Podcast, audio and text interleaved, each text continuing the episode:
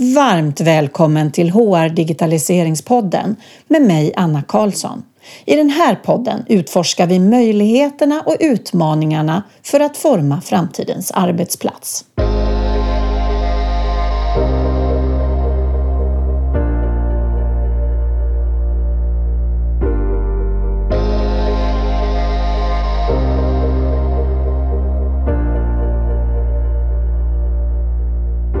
Nu börjar höstsäsongen närma sig sitt slut och det är bara ett avsnitt kvar efter det här innan vi tar jullov. På söndag är det första advent och fyra veckor kvar till julafton. Och om två veckor kommer då årets spaningsavsnitt. Jag vet att jag tidigare sagt att det ska komma i november, men jag hann inte, så det släpps istället 11 december. Idag ska vi prata om ett annat väldigt populärt ämne och det är lärande och lärandeorganisationer. Det ligger i topp på vad som är prioriterat hos HR i Sverige just nu. Teresa Kennedy Olsen driver bolaget Atom Collaboration tillsammans med Louise Papuccio och erbjuder konsulttjänster inom lärande och utveckling och har lång erfarenhet på området. I avsnittet täcker vi in en lång rad teman, allt från de stora trenderna och omställningsbehovet till hur man tar fram en strategi och även individens ansvar. Teresa delar upp fokuset på huvudområdena kultur och struktur. Och förstås kommer vi också in en del på tech. På slutet blir det också en beskrivning av skills och kompetens och hur de här termerna skiljer sig från varandra. En sak som jag tycker är intressant är att Centrum för global HRM efter att vi spelade in avsnittet har släppt en rapport som visar på hur det står till med kompetensförsörjningen i Sverige. Och det står inte så bra till, så det finns stor förbättringspotential.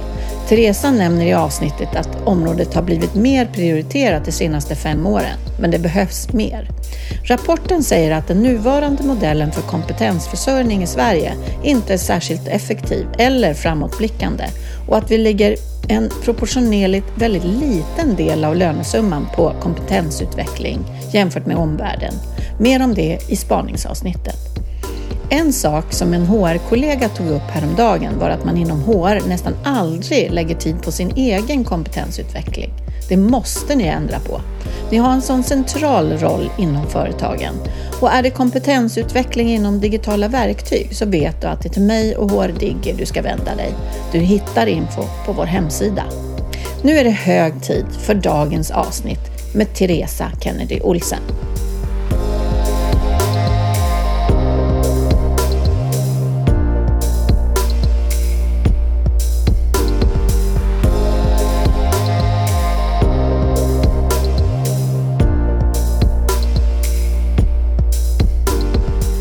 Välkommen till HR Digitaliseringspodden Teresa.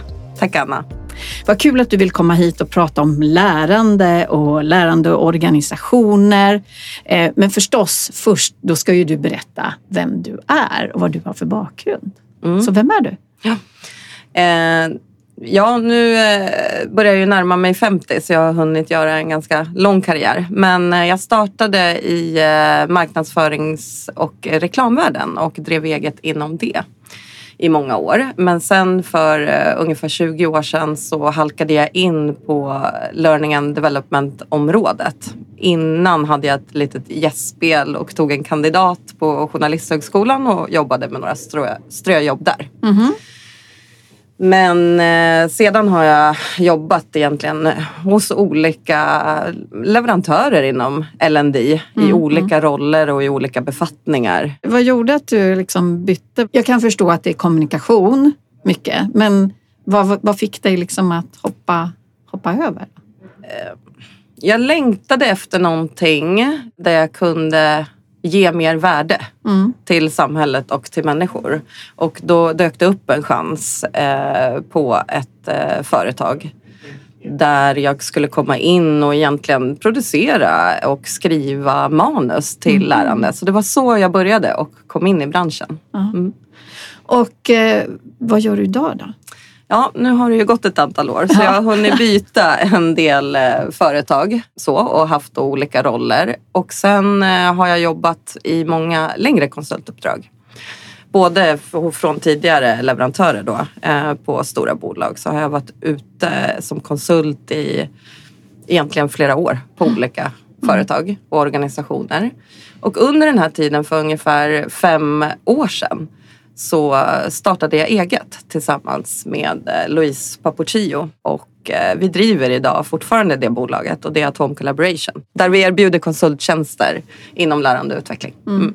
Så ta hela den här ja. stora, långa erfarenheten och sen kunna kanalisera ut det till olika organisationer Precis. och företag mm. ja, som, som behöver jobba med det här. Mm. Ja, exakt.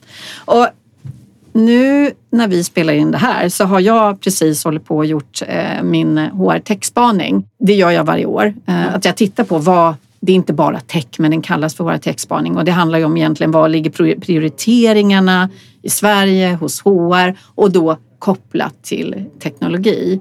Och jag menar det här med lärande och kompetensutveckling, det ligger ju verkligen på topp. Men det är ju verkligen liksom inget enkelt område så jag är jätteglad att du är här så ska jag se om vi kan, om vi kan reda lite i det här och alla som lyssnar kanske inte är inom just eh, learning and development. Men ska vi börja lite grann nu, hur ser det ut? Eh, hur ser det ut i Sverige på learning and development och det här med, med eh, ja men var befinner vi oss? Var kommer vi ifrån? Vart ska vi? du får utveckla ja. dig. Nej, men eh, det är ju så här. Eh, jag skulle säga för ungefär fem, sex år sedan så började lärande och utveckling komma än mer på den strategiska agendan mm. eh, upp på bolag. Och jag skulle säga att det har att göra med att eh, omvärldens förändringar, alltså förändringar i världen, de, det går snabbare och snabbare och man eh, ser att det finns ett värde i att jobba lika snabbfotat med mm. lärande och utveckling. Det är därför liksom frågan har blivit så viktig. Och sen har vi hela den här kompetensförsörjningsfrågan som är ganska stor där man ser att det är svårt att hitta kompetenser idag. Eh, det är svårt att hitta bra och rätt folk. Det är också eh, stora förflyttningar inom bolag vad gäller ja, det man kallar upskilling och reskilling. Det får mm. du fråga mer om sen. Men, eh, och då ser man där, men hjälp, hur ska vi, hur ska vi kunna liksom bygga ett bra och snabbfotat lärande internt för att hänga med i det här och kunna mm. lyckas med det här. Och det är ju bara att titta på till exempel regeringen har till och med kommit ut och sett den här eh, viktiga frågan kring lärande och utveckling mm. i, i, samband med det här omställningsstödet eh, som man har börjat med mm. och erbjuda. Eh, det är fortfarande ganska nytt och, och, det kanske inte är jättemånga som har sökt och fått det än men det, det rör sig framåt och man ser att det finns ett behov av eh, att eh, medarbetare på olika bolag i olika roller behöver göra en, en förflyttning. Mm. Och det handlar ju om, precis som du pratar om, det här med teknikens utveckling och än mer nu med AI-utvecklingen. Vi, vi, behöver hänga med. Vi behöver utveckla oss för att hänga med. Så om man tittar på det stora perspektivet så är det att många företag och organisationer behöver ställa om och man behöver en annan typ av kompetenser och därmed annat eh, sätt att lära sig. Men hur, hur ser det ut då praktiskt? Alltså om man nu började titta på det här och såg den här utmaningen för kanske fem år sedan. Eh, vad är vi för år då? 2018? Ish, någonting ja. däromkring. Mm. Eh, jag har ju också sett det här att det har bubblat. Men hur, hur ser det praktiskt ut? Hur många har sett dem? Vad får du för känsla när du är ute? Är man fortfarande på samma plats? Eh, att man gör saker lite grann som man alltid har gjort dem? Eller hur, många, mm. hur mycket ser det ut? Nej, men jag, jag befinner mig eh, ute i en hel del större organisationer och har samtal med många som jobbar med lärande och utveckling i mm. större organisationer ganska ofta. Och jag upplever väl att eftersom det här har kommit på agendan så har det börjat bli en, en naturlig del. Men mm. många har gjort lärandet relativt pratbart. Och att det är en naturlig del. Att många medarbetare förstår så här, ja men jag måste hänga med, jag måste utveckla mig. Och det är bara att titta, vi har ju Google, mm. höll jag på att säga. Ja men eh, vi lär oss det. Vi har de här beteendena och lär oss kontinuerligt, många av oss, eh, mm. redan privat. Mm. Eh, men det är fortfarande svårt att organisera lärandet på bolag. Så att jag skulle säga att eh, eh ja, om man nu tänker om man delar upp det i yrkesverksamma i, i verksamheter som har mer praktiska jobb kanske och tjänstemän så skulle Mm. jag säga att det har skett en bra förflyttning bland tjänstemän och där har man fått till det här eh, lärandet och kontinuerliga utvecklingen och ser Ja. liksom så. Men, men i andra områden, i andra Mm. målgrupper och roller, där är det nog eh, fortfarande problematiskt med den här utvecklingstakten och, och ha fått till den och Ja. Mm. liksom gjort den här förflyttningen. Om, om det svarade på din fråga. Ja, eh, precis. Eller eh, var du ute efter något annat? Nej, jag Mm. vill inte vara ute efter något. Det är du som kan det här området. Men jag funderar mycket över liksom hur, om, men du- som du säger att det är då olika yrkeskategorier om man pratar Mm. tjänstemän kontra kommunalare eller vad heter det? Eh, kollektivare heter det, inte kommunalare, Mm, kollektivare. Mm. Så, är det en, så har man jobbat mycket med tjänstemännen och tjänstemännens omställning. Men hur ser det ut då, eh, liksom hela eh, synsättet från organisationen? Om du tänker att hur prioriterar man det här på ledningsnivåer? Hur investerar man pengar i att eh, omskola och att man ser det här problematiken? Hur högt är det på agendan i ledningen?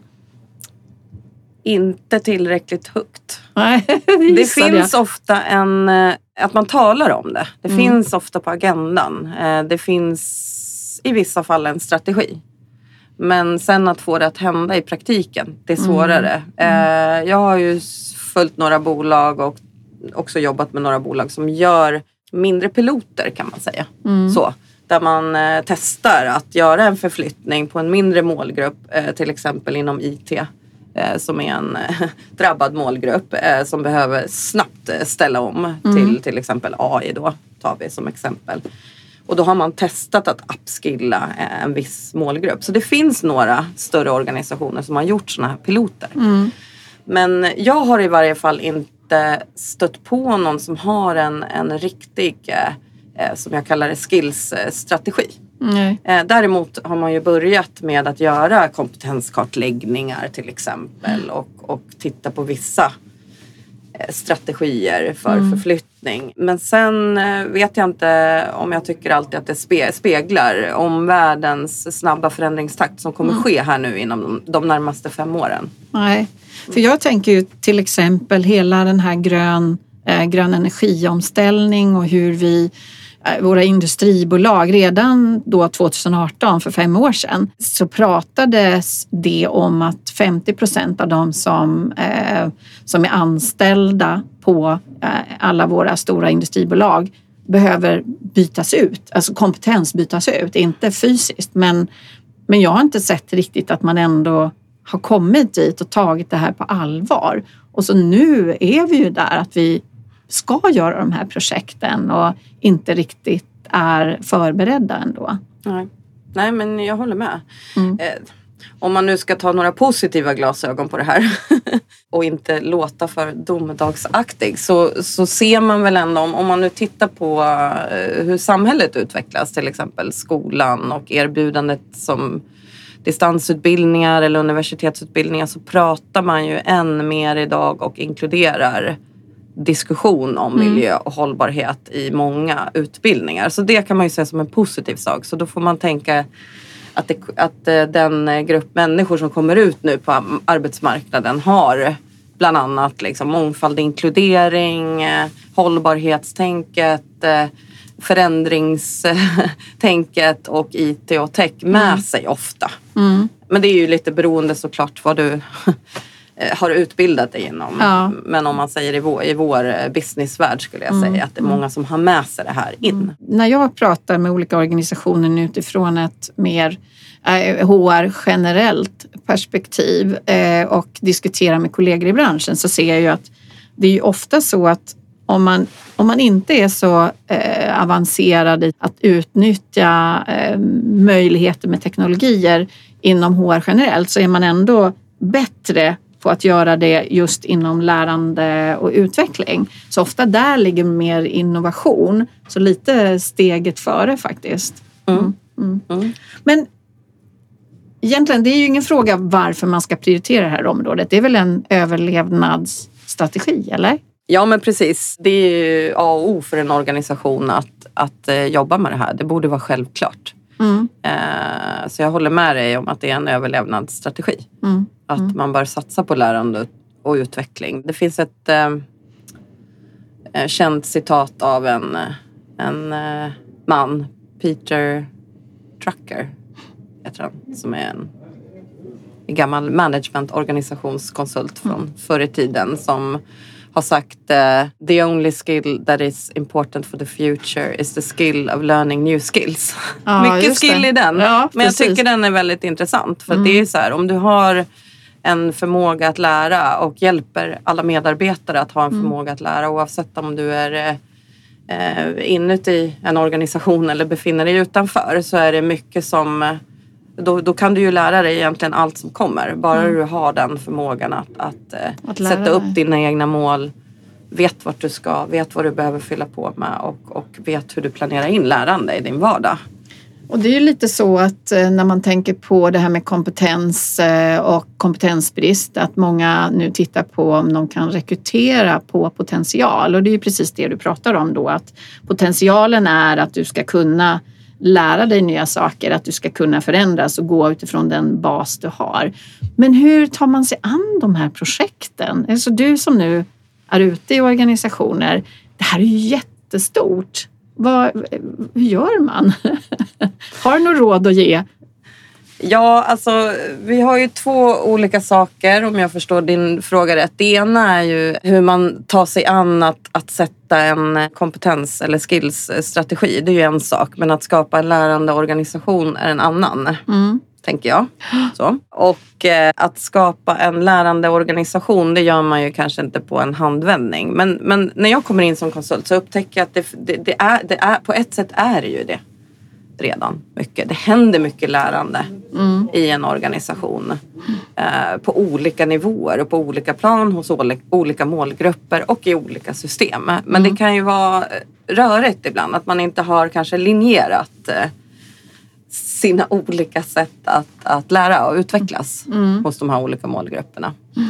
Så jag skulle säga, jag brukar alltid säga, ja men eh, sätt först, eh, som man egentligen gör i alla större förändringsprojekt eller projekt, förbättringsprojekt, det är att man eh, sätter upp en, en målbild mm. och en vision för ja, men vad är en lärande organisation för oss? Vad betyder det?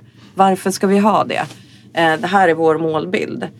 Och efter det så eh, är det fantastiskt och som alltid när man gör eh, en nulägesanalys såklart för att titta på ja, men hur ser det ut hos oss? Och då är det bra också att fråga de olika målgrupperna. Ja, men hur, hur, hur lär ni er idag? Vart mm. går ni? Eh, varför är det här viktigt för dig ens? Blir du stöttad av din ledare? Sådana frågor för att fånga in mm. och ta pulsen och tempen på hur mm. organisationen lär och utvecklas idag. Så egentligen är det ett gigantiskt förändringsprojekt. Behöver inte vara det. Och det, det är ju där man kommer ja. in ibland och ser att ja, men, mycket finns. Mm. Och ibland kan det räcka också med att paketera det som finns på ett mm. nytt sätt och bara identifiera, ja men okej okay, vi har det här ekosystemet av lärande. När vi gör det här då befinner vi oss här. När vi gör det befinner vi oss där och den målgruppen gör det, den målgruppen det. Vi har mm. de här systemen. Att bara skapa ordning och reda och sen paketera det lite bättre. Så att man, jag brukar prata om att branda sig som eh, learning and development internt och göra lärandet pratbart och börja prata om det och börja skapa den här rörelsen internt.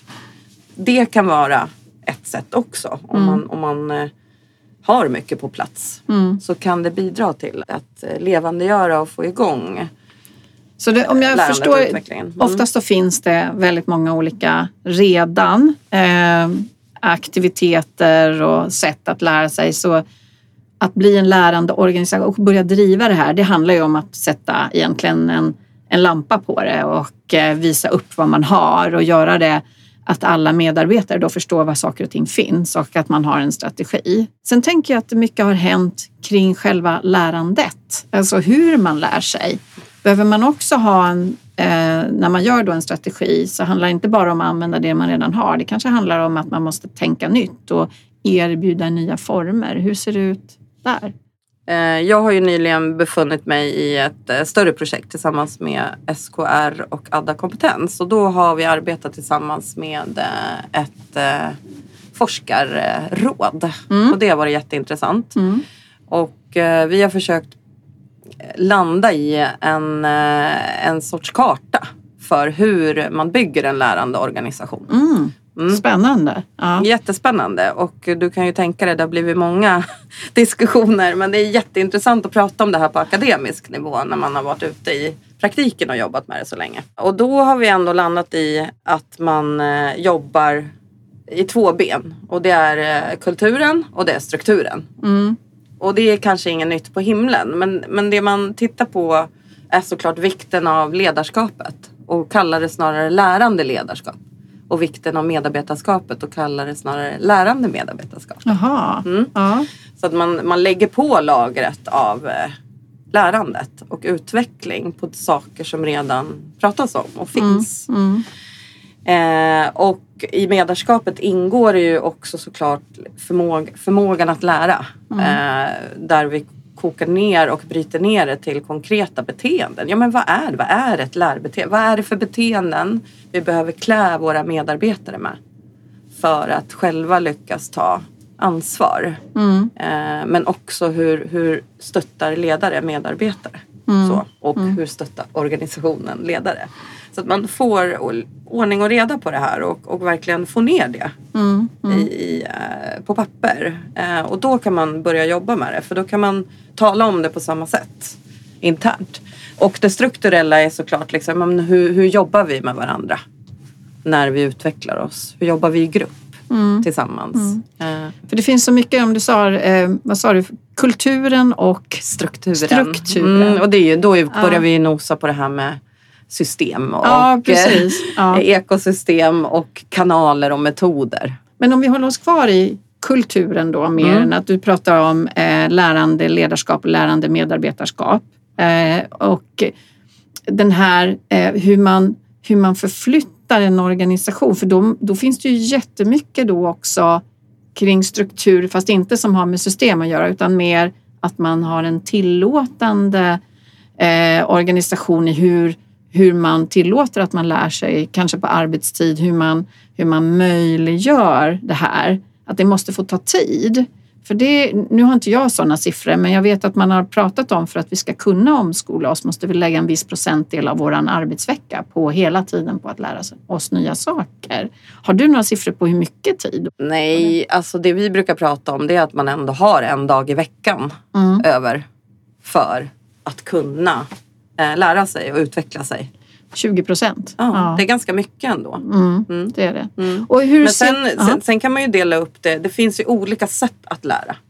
Så det betyder inte alltid att så här, nej men nu, nu måste vi ta varje fredag att lära. Utan det smartaste sättet att göra det på det är ju att skapa tid i kalendern. Men att du plottar ut det mm. över en månads tid. Och på olika delar av veckan beroende på när du kan.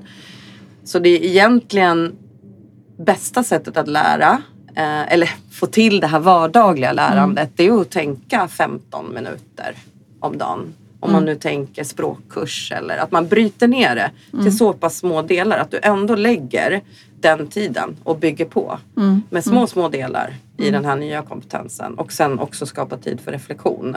Och koppla det väldigt mycket till ditt praktiska jobb såklart så att du får den här praktiken och det nya som linjerar med varandra så att du får chans att testa under tiden du För jobbar. sen vet vi ju också att man inte lär sig genom att lägga en, en, några dagar på en utbildning utan det är ju någonting som du säger 15 minuter om dagen. Mm. För att våra hjärnor fungerar ju inte på något annat sätt än att vi hela tiden måste upprepa och, och diskutera de områdena som vi lär oss i. Det är ju mycket det här att få den här utrymmet och tiden och faktiskt vara intresserad av att lära sig också. Mm.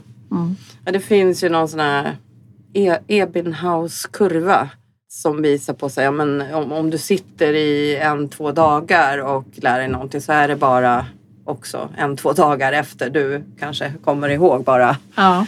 ett antal, en liten procent eh, mm, av det du mm. har lärt dig. Så det finns ju hur många siffror som helst som visar på att det här kontinuerliga är, är eh, mycket eh, mer sannolikt att det stannar och att du applicerar det. Och då tänker jag att organisationer, vi har ju pratat mycket produktivitet i många år, att vi bara vi smäller på liksom arbetsuppgifter, vi, vi eh, driver organisationer stenhårt för att vi ska få ut så mycket som möjligt av varje individ. Det här blir ju en konflikt då i organisationen när du plötsligt ska ge eh, lite slack för att kunna få in lärandet eller slack utifrån den här kraven på prestation och leverans och möten och liknande. Hur reagerar organisationer på det? Ja, men jag tror många, alltså många organisationer, i alla fall större, har ju eh, hängt med i forskning och utveckling vad gäller ledarskapet. Och det mm. man ser och har sett är ju att ett relationsinriktat och ut, utvecklande, mm. transformativt om man vill säga, liksom ledarskap eh, fungerar mycket bättre och mm. ger bättre resultat. Eh, så jag tycker att det är, det är välkomnande att eh, jobba mer på det här sättet. Men sen är det ju så när man väl kommer ut i praktiken och eh, jag, jag, förstår det du nämner om tid. För det här är någonting vi möter i varje projekt. Att eh, det är svårt att skapa den här tillåtande kulturen och få den här tiden. Och det kan jag tycka motsäger varann en del. Mm. För man vill eh, ha den här typen av kultur där man skapar reflektion, tid för utveckling, tid för förbättring, möjligheter också att kunna bidra till utveckling till företaget och sådär. Men det är ganska svårt för att många är eh, väldigt chokade mm. med ar vanliga arbetsuppgifter om man nu ska kalla det det. Mm. Och det utvecklas ju såklart under tiden mm. när du mm. jobbar också men Eh, det är svårt att få till det här eh, mm. märker vi när vi kommer ut och också ge den här tiden och mm. utrymmet. Så det, där, det där är faktiskt en nyckel eh, som du nämner. Det är att tillåta tid och till och med nästan våga. Planera in den tiden för medarbetare i kalender och mm. säga varsågoda. Här får ni fredags eftermiddagar eller vad det nu är till att utvecklas. Men det är lite som man pratar om eh, det här med fyra dagars vecka. Att vi ska vi producera bättre om vi inte jobbar lika mycket. Att vi inte är lika uppknutna av arbetsuppgifter.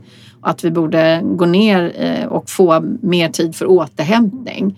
Men det är likadant där. Man ser ju att eh, man till och med producerar bättre om man jobbar färre dagar. Men vi vågar inte riktigt rucka på det här som vi har haft eh, så länge jag fortsätter på kulturfrågan där, mm. Eh, så tänker jag på hur lång tid kan det ta för medarbetarna att förstå att det är okej? Okay? För att om man nu har inte varit en lärande organisation på det sättet så inser man att ja, vi har tillverkat stål i, ja, på det sättet och vi har jobbat på ett visst sätt så länge och nu plötsligt ska folk hinna få tid och det är upp till dig vad du har för bakgrund och analysera dig själv och förstå vad du kan och vad du skulle kunna befinna dig. Hur, hur skapar man den förändringen? Det är ju hela organisationen då som ska... Och hur lång tid kan sånt ta? Eh, ja, alltså eh, jag skulle säga så här. En del människor har eh, det gratis. Mm. Att att titta på sig själva, driva sig själva, vilja utvecklas, vilja uppåt i karriär och så vidare. Och jag skulle säga det ligger egentligen i oss alla. Men mm. så har man kanske levt i en kultur där man inte har fått egentligen leva ut det eller se det eller eh, fått chansen och möjligheten att titta på sig själv och sina mm. mål och sin utveckling. Det vi brukar göra när vi kommer ut det är att vi eh paketerar ett sorts koncept kan man säga som eh, kickar igång den här typen av kultur. Och då, och då jobbar man tillsammans med ledningen och med HR och eh, tittar på olika beteenden som man mm. vill främja i organisationen kopplat då till den här nya typen av kultur man vill implementera. Mm. Och då handlar det om att egentligen Eh, det är, det är en intern kampanj. Det är en rörelse eh, mm, som man mm. skapar där man egentligen trycker ut både digitalt och fysiskt och ledare och medarbetare gör workshop tillsammans. Och så börjar man prata om det här. Man börjar prata om lärande. Man får också verktyg, arbetsbok i handen där så här.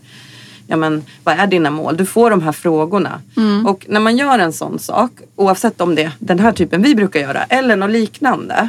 Eh, så så signalerar man ju utåt till medarbetare att nu, nu, nu är det dags, varsågoda, nu, nu tillåter vi det här. Nu, nu, nu är det dags att eh, eh, kolla på dig själv och se vad behöver du utvecklas i och så här. Och vi erbjuder det här och sen att man liksom jobbar ledare och medarbetare tillsammans i det här och verkligen börjar snacka om det på riktigt och gör det. Men det är klart att det kan bli ett jätteprojekt. Sen, sen har man ju de här, den här andra det är ju kulturen.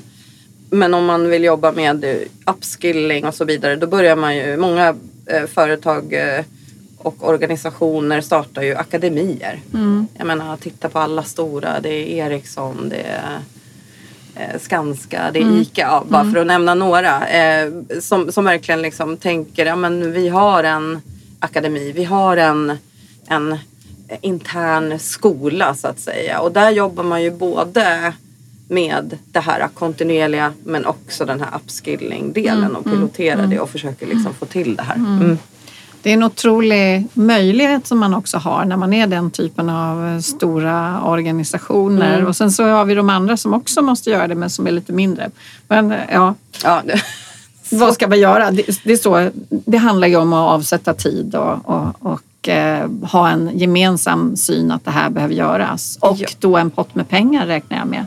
Ja, mm. absolut. Mm. Det är klart att uh, man måste vara redo att investera. Men det är ju också en investering som ger en return on investment som heter duga, skulle mm. jag säga. Mm. För att om, det är ju medarbetarna som är organisationen. Mm. Oavsett vilken nivå uh, man befinner sig på.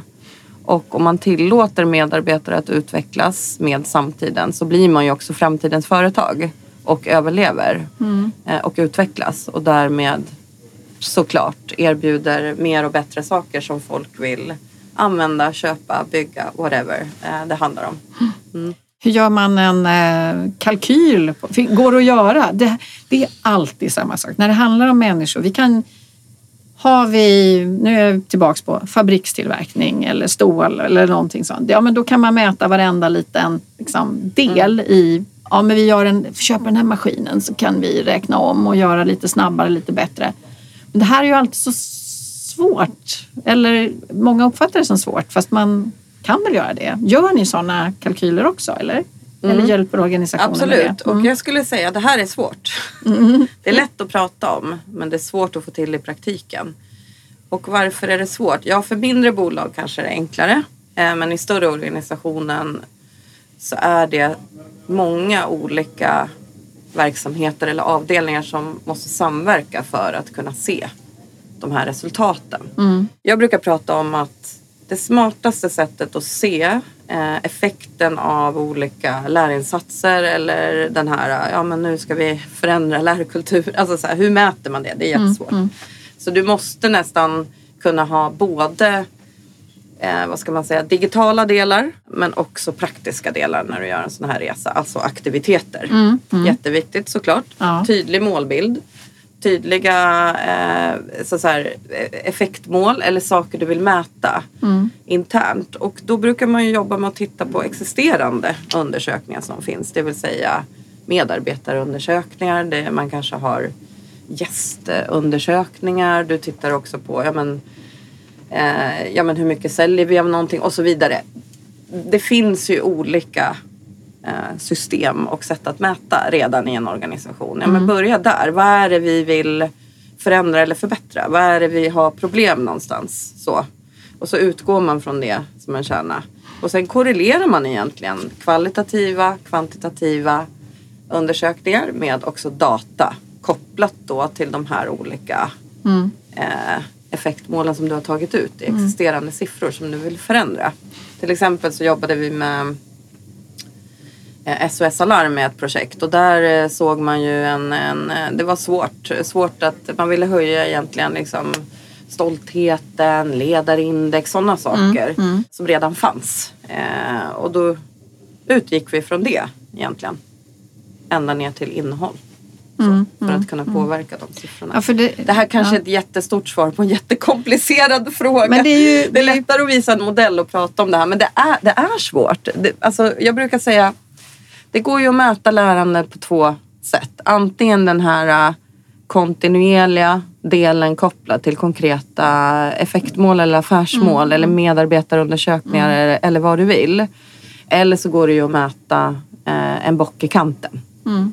och kontrollera lärande. Ja, Alltså här, kolla, har du Ja, gjort? Ja. Har du gjort det här antingen liksom live i ett klassrum eller i en digital utbildning? Fast det visar ju inte på någon förändring i organisationen. Vi är ju alltid Nej. ute efter att det vi gör, det ska vi göra för att vi ska skapa värde. Ja, förbättra Eh, och det är det någonting, här- utveckla någonting. Ja. Så då måste man titta, vad har vi för någonting vi mäter idag? Vad Mm. behöver vi börja mäta Ja. för att kunna se effekt? Och sen så finns det ju sådana här praktiskt också självutvärdering. Har jag, vad, kan jag bidra bättre till organisationen? Det finns ju många sätt, men det är ju alltid det här att det är inte så att det, det är så enkelt som man bara, ja men det här kan du mäta så kommer du få, få bra underlag Mm. för eh, och som du kan ge till ledningen att titta vad bra vi var och varför vi gjorde det här. Men det är ändå viktigt att som, eh, om man jobbar nu som utbildningsansvarig eller learning and development att kunna påvisa de här siffrorna. Mm. Det handlar ju också om en överlevnad att så här, och visa sitt värde. Mm. Varför finns vi? Hur bidrar vi till organisationen? Hur kopplar vi an lärande och utvecklingsinsatser till eh, affärsmålen och affären? Mm. Så det är viktigt att kunna eh, visa på det. Hur man gör Mm. det och vilka effekter det har fått olika insatser. För om man kan visa det då får man mer budget. Exakt. Ja, det är sånt vi behöver lära många kanske som jobbar med. Just att man kanske inte valde heller det här med läraren kanske var pedagogiken man var intresserad av. Så ska man plötsligt kunna övertyga ledningen om eh, hur man ska liksom, hur man får sin effekt och vad det ger för monetärt värde eller kvalitetsvärde. Det är ju någonting helt eh, annat. Ja, verkligen. Nu pratar vi mycket kultur och så. Och sen så sa du i det här projektet ni höll på, hade jobbat tillsammans med SKR. Och så pratade du om struktur och då tänker jag system och att eh, världen har ju förändrats extremt under de år som jag har jobbat. Nu har jag hållit på med det här området. Vad är det? Ja, men det är, ju, det är faktiskt tio år nu. Eh, och då tänker jag att allt det här, alla de möjligheter som det digitala ger och där du kan nu skapa helt nya sätt att lära, lära ut och lära in. Hur har det påverkat? På vilka andra sätt kan man nu skapa lärresor helt enkelt? Det finns ju många eh, sätt att göra det på. Ja, men Ja. det, finns må- det finns en uppsjö av eh, eh, lärplattformar som man brukar säga. Och det finns både eh, de som har funnits väldigt länge, långt tillbaka i tiden. Och så finns det ju många nya. Och vi brukar ju se på de här plattformarna på lite olika sätt. För de som är äldre är ju oftast liksom, har ju en grundprogrammering som kan skapa ganska jobbig administration egentligen för de som faktiskt sitter och lägger in saker oavsett om det är klassrumstillfälle eller digitalt eller mikro eller och så vidare. Men de här nya som har kommit har ju ofta delar av eh, socialt lärande, det vill säga att liksom medskapa, man kan vara medskapande som deltagare och dela kunskap på nya sätt med hjälp av tekniken. Eh, och man har också sökfunktion ofta. Så att man enklare kan söka, precis som du använder Google. Eh, och sen har vi ju såklart AI som eh, har kommit mer och mer. Eh, där det finns eh, några plattformar som bara fokuserar på det och lyfter det. Eller sådana som implementerar det nu liksom över tid och får det att fungera. Och vad gör det? Ja, det gör ju att du får eh, ökad chans att få person, liksom, personligt riktat till dig eh, i din lärresa. Den hjälper dig också att känna av eh, vad du behöver utvecklas i på nya sätt egentligen och ge dig rekommendationer. Och det här har ju alltid funnits och så men det, det har blivit ännu bättre. Det har förfinats ännu mer. Titta bara på ehm, eh, Microsoft Office som alla har. Ja men där finns det ju också nya möjligheter och tekniker och appar där man kan jobba med lärande och utveckling på ett nytt sätt. Både vad gäller att liksom ses i hybridform eller eh, skapa möten med varandra eller också nu då när det kommer med Copilot skapa innehåll helt plötsligt på ett extremt snabbt och bra sätt till exempel. Så det, det är liksom det här händer ju hela tiden och man märker att det är en, en kapplöpning i att kunna skapa möjligheter för att lära och utveckla men framförallt då dela, och dela kunskap med varandra och göra, mm. så, så här, göra egen kunskap som du mm. kan dela med andra. Mm. Och det passar ju väldigt bra. För man pratar väldigt mycket om så här, hur kan vi kapsla in den expertis vi har på företaget och hur kan vi tillåta dem att börja dela? Hur får vi ut mm. den kraften mm. mer? Liksom, så delandet mellan varandra. Så det skulle jag säga är en stor möjlighet som har öppnat sig i takt med den nya tekniken. Mm. Liksom delandet och möjligheten att vara medskapande och möjligheten att det blir ett än mer anpassat personligt innehåll för dig. Så. För jag tänker att jag brukar prata om det historiska arvet och det är faktiskt det jag fått från en konsult på Herbert Nathan som var med för länge sedan som, som var så tydlig med, ja men HR-systemen har ett historiskt arv. Alla system i våran omvärld har ett historiskt arv om de byggdes för tidigt. Nu har jag fingrarna i luften här. För att de inte kunde dra nytta av all den teknologiutveckling som har skett. Jag menar molntjänster, eh, nya sätt, alltså mikroappar eh, eh i, i telefon. Jag menar vi hade ju inte ens telefoner som kunde något förut. Så det här är ju en jättestor förändring. Så det är ju så att har man en historisk lösning så var ju den bra då. Men den kanske inte kan skapas om på samma sätt. Så det gör ju många nya plattformar. Det som jag tänker måste vara att de som jobbar med lärande och utveckling nu också måste ha en otrolig nyfikenhet på allt som kommer. För det finns ju, som du säger, att det finns ju nya plattformar. Sen utöver plattformar finns det små specialinriktade lösningar som gör något speciellt. Ledarskapsutveckling i din mobil eller det kan vara, eh, ja, men jag tänker på VR som har också funnits. Och, eh, alltså allt det här att bygga sin sin struktur då kan vi komma, den digitala strukturen. Hur håller man sig ajour? Man tar in oss. nej, eh, nej, men eh, jag upplever ju, alltså så här, vi som också kommer utifrån och in som konsulter upplever ju såklart samma stress. Det är, mm. det är en uh, uppsjö av nya lösningar som kommer hela tiden. Mm. Eh, och vi går ju ofta in och gör såna här nulägesanalyser och förstudier eh, för att då få ja, men ett bra beslutsunderlag helt ja. enkelt inför liksom implementering av nya sätt att lära. Men den här bollen är precis som du säger väldigt svår och jag kan rekommendera att titta på LinkedIn Learning eh, rapporten som kom, jag tror det har kommit en ny för i år eller om det var i slutet av förra året. För där eh, diskuterar man det här en del. Så här, hur, hur ska vi i, på vår eh, learning and development avdelning som jobbar med det och våra roller och kompetenser. Vilka är vi? Vad är det vi behöver utveckla för mm. att kunna ha koll på det här? Mm. Så det handlar egentligen om, det blir ju skomakarens barn. Vi måste ja. ju också utveckla oss själva. Både som konsulter egentligen och eh, som en avdelning som jobbar med det här. Eller mm. flera mm. skulle jag säga. Mm. Eh, för att kunna liksom så här, hur, hur taktar vi det här? Hur, hur har vi koll på det här? Eh, så. Jag skulle också tipsa om att, eh, att ofta boka in den här tiden du själv lär dig och reflekterar. Att, att boka in också tid för att eh, undersöka det här. Boka också tid med le olika leverantörer egentligen som mm. sitter på sådana här nya lösningar. Bara för att höra och se. Mm. För man lär sig väldigt mycket utav det. Eh, speciellt de här trendiga, jättenya som håller på med AI. Det finns ju några stycken så mm. eller sök så här. Ja men mm. eh, boka en demo och hör lite och se, för då, då, får man ganska mycket förståelse för vad som händer. Och skulle jag säga ha bra koll på, på Microsoft Office. Liksom. Nu, ja, nu är precis. inte vi någon leverantör av det eller vurmar bara för det. Absolut inte. Men det, det händer coolt. mycket och mm. det är mm. coolt. Eh, men det är eh, inte allt som är jättebra heller. Till exempel eh, ja, LMS-delar till exempel. Nej. Där måste man jobba på kanske ett annat sätt. Men det utvecklas ju också ständigt. Mm. Så ha koll på... Och LMS det är Learning Management. Det är admin, admin-delen. Ja, vill vi bara poängtera. Ja, mm. och idag pratar man ju om olika former av plattformar och LMS är ju Learning Management System. LXP är ju Learning Experience Systems och de är ju mer det här medskapande, du kan söka, du kan Mm. dela. Det, det är liksom någonting mer. Så, det, Mm. du, du, kan vara med mer som deltagare.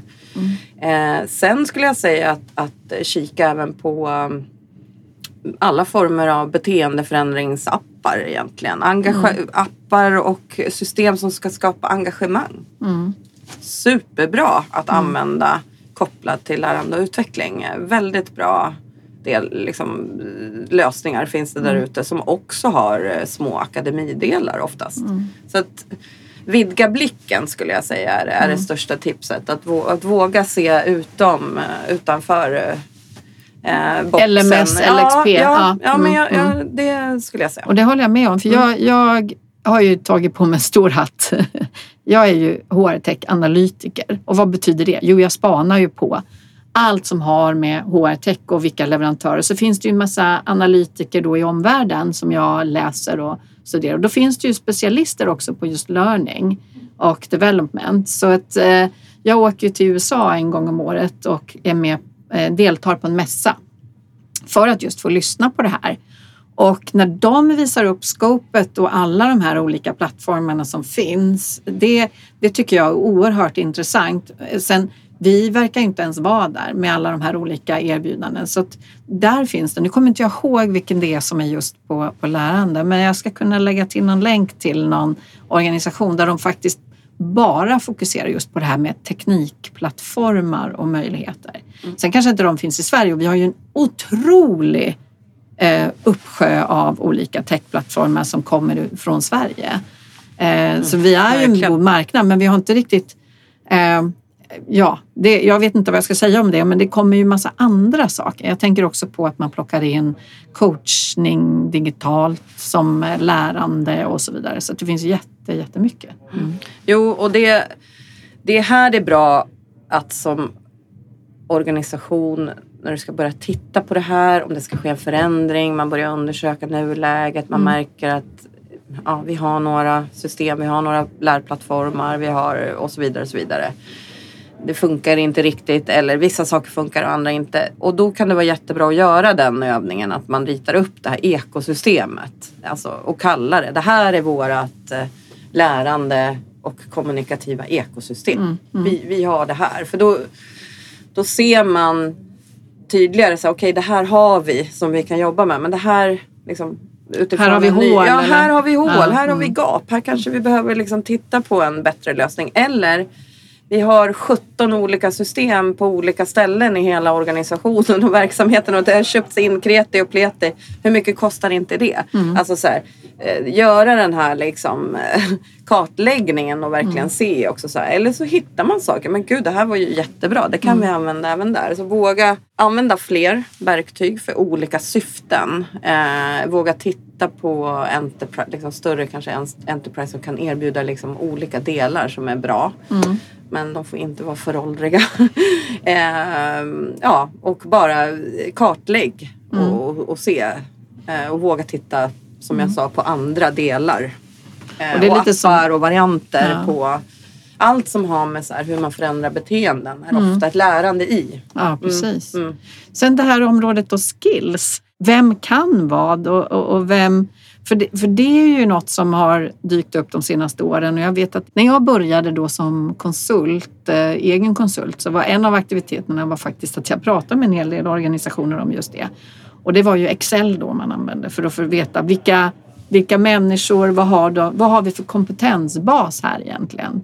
Eh, nu har det ju kommit en hel del system. Hur ser du på hela den frågan? Alltså, eh, är det någonting som ni också jobbar med?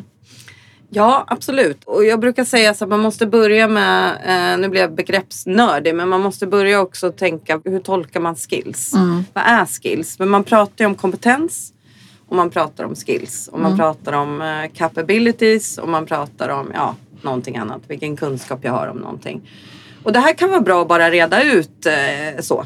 Eh, till att börja med. Nu ska jag inte tjata om det och de olika begreppen och bli för akademisk. Men för, för det, är så, det är många som idag gör en, en eh, kompetenskartläggning som sagt och eh, eh, tittar på ja, men vi- vilka kompetenser har vi. Och då pratar med, kompetens är ju oftast en samlad bild av en människas totala liksom, kunskap om någonting. Ja. Och det är både så här, saker jag har lärt mig, saker jag har jobbat med länge eller och så vidare. Det är liksom en samling. Skills är ju, skulle jag säga, eh, kärnfärdigheter eller kärnförmågor som kan både vara eh, hårda, mjuka eh, och eh, numera också kallas power skills. Ja, det är de mjuka det som är power. Ja, det är mera power Ja, i de precis. mjuka. Eh, vilket jag också håller med. Jag kan Mm. tycka att det, det, det är där man bör satsa Mm. mest egentligen. För de hårda kan man lära sig väldigt eh, snabbt idag eh, genom olika eh, utbildningar som finns där ute i en uppsjö. Till exempel inom Mm. IT och programmering och sånt. Det, det, det kan man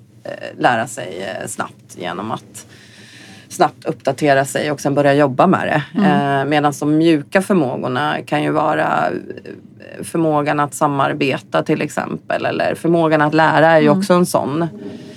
Eh, men det man pratar mycket om, eh, om jag nu ska flyga ur den här begreppsdiskussionen, det är ju såklart att eh, man gör de här kompetenskartläggningarna. Man, man, jag tror att man kallar det skills, alltså Mm. sådär på organisationer. Mm. Mm. Och så ser man ju över ofta, ja men vad, vad har vi internt, vad behöver vi ta, eh, alltså fånga in och rekrytera externt och eh, vad är det vi behöver reskilla och upskilla. Och då är det ju och, skill. och då är det skills man Ja. upskillar sig inom. Mm. Ja, men det här Mm. blir verkligen snurrig på gryta av begrepp. Ja men det, det är Ja det. men det är ju det. Mm, Ja, mm. det, det är inte så lätt det här. Eh, eller det borde vara lätt men det är inte lätt. Nej. Det är för, kanske för att vi är komplexa människor. Ja. Vi har så mycket. Apropå var vi började någonstans, det var din bakgrund. Mm. Och jag har ju också en väldigt komplex, alltså har gjort många saker. Man har blivit äldre. Mm. Man, man har en otrolig mängd. Mm. Sen är det vissa man föredrar att använda Mm. och andra saker man inte gillar så mycket men kanske måste. Och Mm. Allt det här är ju och det är det vi vill förflytta Mm. till att man kan göra de här nya sakerna. Så det, det är ju det som är egentligen grunden Mm. i den här förflyttningen, Mm, eh, kompetensförflyttningen. Mm. Ja, men jag har faktiskt skrivit eh, för några år sedan en artikelserie om det här som du skulle, om du vill, eh, kan Absolut. eh, länka in till. Och det är en eh, tredelad artikelserie som egentligen går igenom varför pratar vi om lärande och utveckling och skills idag? Sen den här begreppshärvan, eh, försöka råda liksom, ordning och reda i det. Vad är kompetens, vad är skills, vad är Mm. färdigheter, vad är capabilities och så vidare. Men också utgått då från McKinsey som har eh, gjort en modell kring hur man kan jobba med skills över tid. Mm. Både långsiktigt och kortsiktigt och hur man tänker Mm. eh, som organisation. Vad, hur, hur kan jag lägga upp den här strategin? Och hur bryter jag ner då också olika kompetenser till olika skills? Vilka Mm.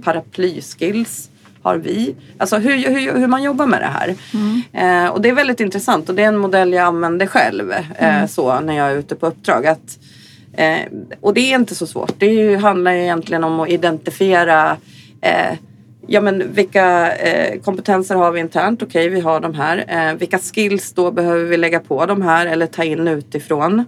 Eh, beroende på om man kan då lägga på eller behöver ta in nya Mm, utifrån. mm, och då mm. kan man ju rekrytera också med skills i åtanke istället för Precis. att nu blir du anställd i en befattning här. Nej, du blir anställd för att du sitter på de här fem olika färdigheterna. Mm, Jättebra, kom in, välkommen. Eh, så då tittar man liksom år ett, ja men vad, för att vi ska liksom eh, kunna förbättra oss och överleva här och nu, vad är det verkligen liksom vi behöver här och nu, år ett. Mm. Och då jobbar man på dem. Eh, år tre, alltså så, vad är målet då? Jo men det är ju såklart de skillsen vi behöver fylla på med inom aktuella makrotrender. Mm. Eh, så, som kommer. Mm. Eh, vad är det vi behöver fylla på och ha en plan för det och verkligen rekrytera utifrån det. Mm. Och sen eh, ja, men tio år fram i tiden, vad tror vi om det? Vad är visionen om oss och vad är visionen om framtiden? Och sätta en, en långsiktig plan. Så egentligen är det inte så svårt. Nej. Men det är nog svårt att hitta människorna kanske som matchas i det. Ja, Eller hur? Och det är då man måste ha sin plan ja, för ja omskolning och utveckling. Exakt, ja. Eh, ja. Så Jo. då är vi tillbaks där vi började. ja, exakt. Och då måste man ha kultur Ja. och sen struktur. Ja. Ja. Det är många saker som ska vara på plats. Men eh, det är otroligt kul att jobba med. Och speciellt när man eh, kommer in och eh, ser att det oftast finns väldigt bra saker på plats Mm, och att man, man brinner för den här frågan ofta och man vill verkligen göra någonting Mm. åt det för att det ska fungera. Så det finns en vilja ute i eh, organisationer Mm, oavsett om de är lite mindre eller större. Att det finns en, eh, en vilja, en förståelse och ofta eh, att det kommer uppifrån ledning och i vision. Att ja men det här, det här vill vi få till. Men det är ju det där att få Ja. till, liksom, gå, och, då måste man skapa lite ordning och reda och veta vilka delar du behöver jobba på för att det ska hända i praktiken. Mm. Och det, det är där man måste... Så ta ett steg tillbaka, Mm. eh, var strategisk och sen alltså man skapar projekt som är hela det här med vart ska vi, hur ska vi, när ska vi, vad kostar det? Ja, ett klassiska projekt faktiskt. Mm. Ja, men också... Eh, jag skulle säga framförallt också fråga eh, målgruppen, alltså medarbetarna. Mm. Se till att fråga dem oavsett om det är en mindre insats där man gör kanske fokusintervjuer med olika målgrupper. Eh, eller att man eh, skickar ut helt enkelt en enkät och verkligen så här, tar reda på också eh, hur, varför, vad man vill och behöver som eh, ledare och medarbetare. Mm. För om du inte lyckas nå fram till dem som är en väldigt stor del av företaget då, ja, Då har du kastat pengar då har du kastat pengarna Mm, i sjön. Ja, Så det är viktigt att involvera eh, liksom båda delarna. Vad, vad, varför vill vi det här kopplat till våra affärsmål och eh, ja, utveckling. Men okej, vad har mål, våra målgrupper för typ av behov? Egentligen Mm. som man jobbar i en vanlig eh, marknadsundersökning fast man gör den internt helt enkelt. Ja, Ja. ist- istället för att göra en Mm, kund. och man får jättemycket bra insikter som man kan bygga vidare på när man gör det. Vilken eh, superdiskussion här. Så nu funderar jag på, är det något du skulle vilja summera så här på slutet? Eller eh, är vi klara? Eh, nej, det, det, alltså det är nog... Eh, jag tyckte du summerade ganska bra. Det är nog mer att jag tänker att så här, eh, ja, börja med den här nu, nulägesanalysen. Och det behöver inte vara en jättegrej att genomföra den. Men det kan vara bra att ta tempen och se. Eh, vad har vi, vad har vi inte? Mm. Men också som du sa, identifiera och sätta det här. Men varför ska vi göra det här? Mm. Överhuvudtaget, varför är det här viktigt för oss? Så att alla är med på den bollen. Sen skulle jag säga ett bra tips och komplement eller en, nyckelfaktor i att lyckas det är att ha med sig någon eller några som sitter i ledningsgruppen Ja, till exempel. det förstår jag. Mm.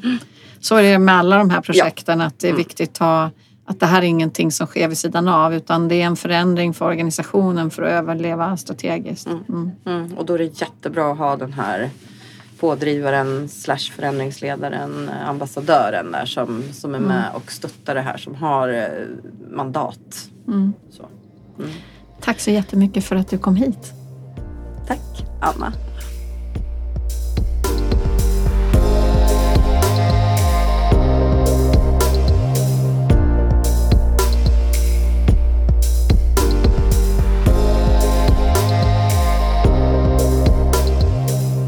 För att du har lyssnat på ännu ett poddavsnitt från HR Digi. Vi stöttar innovation och digitalisering för framtidens arbetsplats genom att erbjuda vår kunskap i form av konsultstöd, utbildning och coachning. Du hittar info om både podden och oss på hrdigi.se.